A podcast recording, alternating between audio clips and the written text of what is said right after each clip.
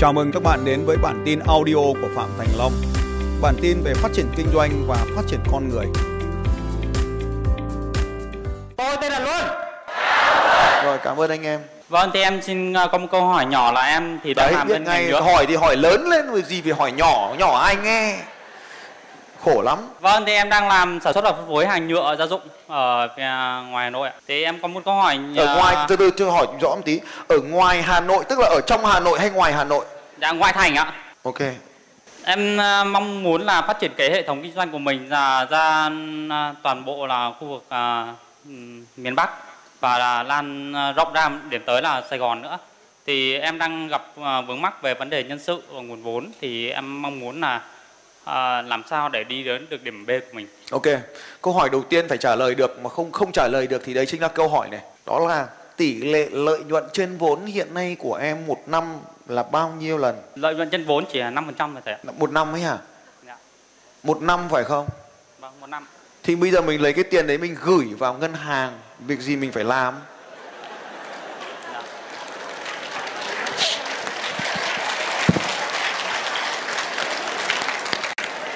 Bởi vì một trong những nguyên lý rất là quan trọng của kinh doanh ấy, nếu như bình thường mà em đang nỗ lực mà bây giờ em nỗ lực hơn thì tỷ lệ lợi nhuận bao giờ cũng sẽ giảm đi, cái này được gọi là MU giảm dần đấy, lợi ích cận biên giảm dần. Mình càng tăng lên thì cái cái lợi tỷ lệ suất lợi nhuận nó càng tăng giảm đi.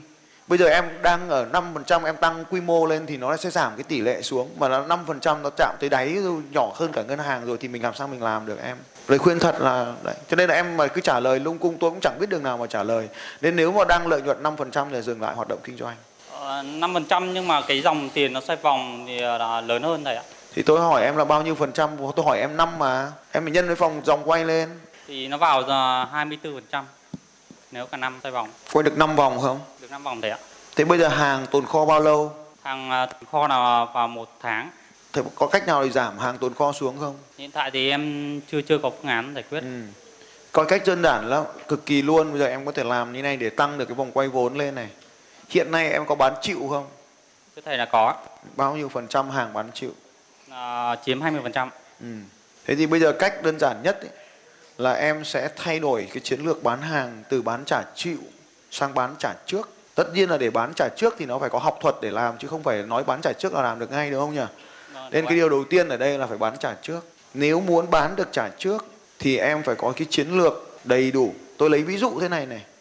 Cái công ty mà giàu nhất Việt Nam về bán nhà ấy thì người ta bán nhà như thế này là người ta bán nhà cho bạn nhưng bạn có thể vay ngân hàng để trả trước cái tiền đấy và gọi luôn ngân hàng đồng hành cái người vay bình thường là người xây nhà để bán. Bây giờ người vay là dân chúng, những người đi mua nhà, dân đi mua nhà của ngân hàng trả trước cho cái ông xây nhà cho nhà mình, thì được hưởng ưu đãi thế này, ưu đãi thế kia. Thì đấy cũng là một trong những cách mà khi mình làm với những người lớn như thế, mình có thể học thêm được từ họ cái cách làm. Như vậy, phải có những cái ưu đãi đặc biệt gì đó để người ta trả trước tiền cho mình. Thì cái những cái người xây nhà đấy là họ đã lấy được tiền của mình 2 năm trước này để họ làm cái dự án khác rồi cái nhà của mình thì họ có tiền, nguồn tiền khác để tài trợ rồi. Thì nó mới quay vòng vốn nó nhanh được. Chứ còn chờ đến 2 năm mới xây xong nhà thì chết. Nhưng họ thực tiễn là cái nhà đang xây thì họ đã lấy được tiền 100% về rồi. Chưa kể tiền của nhà thầu trả sau nữa. Đọc cái báo cáo tài chính của những công ty đấy em sẽ phát hiện ra rất nhiều điều thú vị từ cái việc dòng tiền của họ. Thì cái cái của em ở đây là hoàn toàn có thể thay đổi được. Người ta lấy ví dụ này. Tất cả cái này các bạn có thể tìm thấy ở trên ờ, trang web bởi vì đây là đây là cái báo cáo của cái- công bố trên ủy ban chứng khoán. Ta lấy ví dụ này, nợ phải trả của công ty này chiếm tới 162.000 tỷ 162.000 tỷ. Trong đó nợ phải trả người mua người mua trả trước này. Nhá, nợ phải trả người bán nhé tức là người bán cho ông ấy bị trả chịu này 10 tỷ 10.000 tỷ. Cái người mua trả trước cho ông ấy này 3 40.000 tỷ. Chỗ này loanh quanh cộng dồn vào được 50.000 tỷ. Thấy không nào? Người mua thì phải trả trước người bán thì ông lại trả sau. Đấy. Người mua trả trước cho ông ấy 40.000 tỷ người bán trả trước cho ông à phải trả sau ông ấy trả sau nợ người ta 10.000 tỷ. Tự nhiên chỗ này dư ra được 50.000 tỷ. Tốc độ quay vòng vốn sẽ vì thế mà tăng lên rất là nhiều. Nhìn ông vay ngân hàng này xin delay với nhà nước được một, được 136 tỷ này. Vay nợ khác có 35.000 tỷ thôi. Đấy doanh thu chưa thực hiện dài hạn 7 tỷ. Nợ dài hạn rất là thấp và vay vốn ngân hàng trả mấy đâu, có 35 tỷ. Như vậy có thấy không ạ? Vay và trả nợ ngắn hạn chỗ này 12 vay trả nợ khác 20.000 tỷ. Nhìn loanh quanh loanh quanh chỗ này 30.000 tỷ. Ba, tổng tổng chỗ này bao nhiêu? 162.000 tỷ. Trong đó nợ ngắn hạn 110.000 tỷ. Vay, vốn vay có chuột ra đâu đó chỉ có 9 tỷ ở chỗ này. Đây này, vay có 35.000 tỷ thôi, mà tổng nợ ở đây chất nợ ngắn hạn khác 110 nghìn. Nhưng mà thực ra nó ngắn hạn ở đây là toàn là trung hạn hết đấy. 3 năm 2 năm hết đấy. Nhìn thấy các bạn này có hiểu không?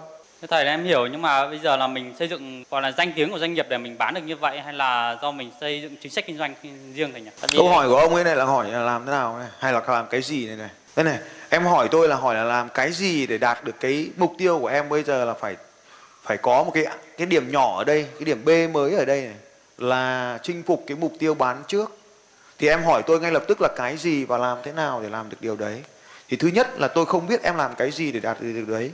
Và tôi cũng không biết làm thế nào để em đạt được điều đấy. Bởi vì tôi, thứ nhất là tôi không kinh doanh ngành nhựa. Tôi không biết em kinh doanh nhựa là kinh doanh cái gì luôn. Nhưng những gì em cần làm thì đó là điều em cần phải làm. Thứ nhất, uy tín. Nếu em nghĩ uy tín cần phải tăng, thì chắc chắn là uy tín rồi. Cái điều thứ hai rất quan trọng đó là khách hàng của em muốn điều gì để người ta trả trước thì em phải nhường cái điều đó cho người ta. Cái mà em cần bây giờ là trả trước thì cái gì mà làm cho khách hàng trả trước thì đấy là điều cần làm. Bất kể điều gì khách hàng muốn thì em cho họ cái điều đó để đổi lại cái điều khoản thanh toán là trả trước. Tôi lấy ví dụ thế này để em hình dung là cái công việc của tôi này. Nếu em trả trước cho tôi cái tiền học phí thì hôm qua là em trả 500 nghìn. Nhưng mà hôm nay em mới đến lớp này mà em thanh toán tiền ở ngoài sân sảnh kia thì là một triệu. Có đúng không? Như vậy 500 nghìn thì khiến cho em trả trước. Nhưng mà tiếp theo em hỏi tôi ấy, là đấy tại sao ông lại thu được người ta một triệu? Là bởi vì thế này tôi là cái ông thầy duy nhất ở Việt Nam đến bây giờ dạy cho các ông được những cái điều mà tôi đang dạy. Cái sản phẩm của tôi là độc đáo như vậy thương hiệu nó cũng chỉ là một phần, nhưng sản phẩm của tôi phải đáp ứng được các ông, phải giải quyết được vấn đề các ông. Sản phẩm của tôi nói như lúc nãy phân tích cho ông An là phải duy nhất tôi có cái sản phẩm đó. Tôi phải tạo ra một cái sản phẩm duy nhất. Đấy là cái điều thứ nhất. Điều thứ hai là ông trả trước thì ông 500 nghìn, ông đến đây thì ông trả một triệu. Tức là ông trả trước, ông có lợi hơn là ông trả cùng với tại hội trường điều thứ ba, tôi có thương hiệu của tôi, ông ấy đến cái chương trình này của tôi, đúng không nhỉ? Như vậy, tất cả những gì có thể làm được thì phải làm hết, không có bỏ cái gì cả. Trên thực tiễn, bởi vì tất cả mọi người ở ngoài kia kinh doanh đều khôn như mình hết. Mình làm cái gì là họ sẽ làm cái đấy. Cho nên nguyên tắc quan trọng ở đây là họ làm cái gì, mình làm hết, cộng với những thứ mà họ không làm được ở đây. Mình làm hết cộng với cả những thứ mà họ không làm được ở đây. Đây là ví dụ như cái này. Mình làm hết tất cả những gì mình có thể làm được. Cho nên tôi sâu cho ông xem cái báo cáo tài chính kia. Thì có nghĩa là ông phải phân tích cái ông đó. Ông đó đang làm cái gì để người dân trả tiền trước cho ông đó. Thì mình phải làm hết. Nhưng mà đặc biệt có cái chỗ này là người dân họ lấy đâu ra tiền mà trả trước. Nên là ông ấy đi, đi nhờ ngân hàng cho dân vay tiền để trả trước cho ông ấy thì đấy là cách mà ông ấy làm thì cái đấy là cái kỳ nhất.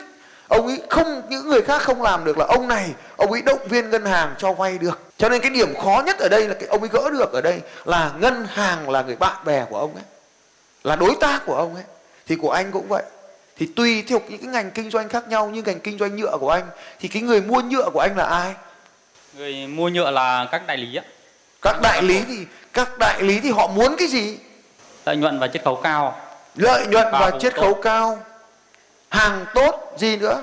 Bảo hành và phục vụ nhanh. Gì nữa?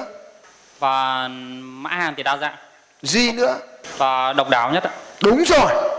Kiểu dáng công nghiệp độc đáo. Vậy anh có bộ phận nghiên cứu kiểu dáng công nghiệp không? Tại em chưa. Đó. Thì đấy là điều anh cần làm. Bằng cách đặt câu hỏi liên tục như tôi vừa làm cho anh. Về nhà anh tiếp tục hỏi những câu hỏi tương tự như vậy anh sẽ tìm ra cho mình một con đường tuyệt vời để đi. Như vậy tôi không dạy anh cái làm thế nào, mà tôi dạy anh cách để vượt qua bất kỳ cái khó khăn nào ở đây. Tức là anh luôn hỏi một câu hỏi, còn cách nào nữa khác không? Thì cái cuối cùng mà anh tìm được, đấy chính là cái điểm độc đáo của sản phẩm. Vậy thì bộ phận mà anh chưa làm, đấy chính là bộ phận nghiên cứu kiểu dáng. Nếu mà chúng ta làm ngành nhựa mà chỉ đi copy của người khác chờ người khác ra mẫu rồi mình đi copy, thì mình sẽ không thể nào mà thu tiền trước người ta được. Bởi vì hàng hóa của mình không có tính duy nhất ở trên thị trường, thì mình không làm được điều đó được. Mình phải duy nhất, phải có lợi thế, và mình cho họ hưởng những cái chiết khấu tốt hơn nếu họ trả tiền. Vậy thì nếu trả tiền trước thì được những sản phẩm tốt, sản phẩm độc đáo, sản phẩm có bảo hành dài hơn. Đồng thời, ông được hưởng chiết khấu tốt hơn thì là người ta sẽ trả trước cho mình cái chiết khấu đấy nó sẽ phải nhỏ hơn cái tốc độ vòng quay vốn. Vậy thì mình lại phải tính đến khả năng lợi nhuận của mình nữa. Nếu như vòng quay lợi nhuận của mình chỉ có 5% thì chiết khấu nó sẽ khó. Vậy thì mình làm sao đấy để sử dụng đồng vốn có hiệu quả hơn thì mình sẽ chiết khấu cho họ được tốt hơn? Thì đây cũng là cách mà chúng ta phải tối ưu nhiều bộ phận khác nhau. Vậy thì giảm chi phí giá thành để tăng lợi nhuận vốn hàng bán lên cũng là một trong những cách để mình có thể ưu đãi cho họ nhiều lợi nhuận hơn. Hiểu không? Vâng, xin thành cảm ơn ờ, câu trả lời rất là tuyệt vời của thầy. Ok, dành cho bạn một tràng pháo tay thật lớn. Cảm ơn bạn rất là nhiều. Ừ.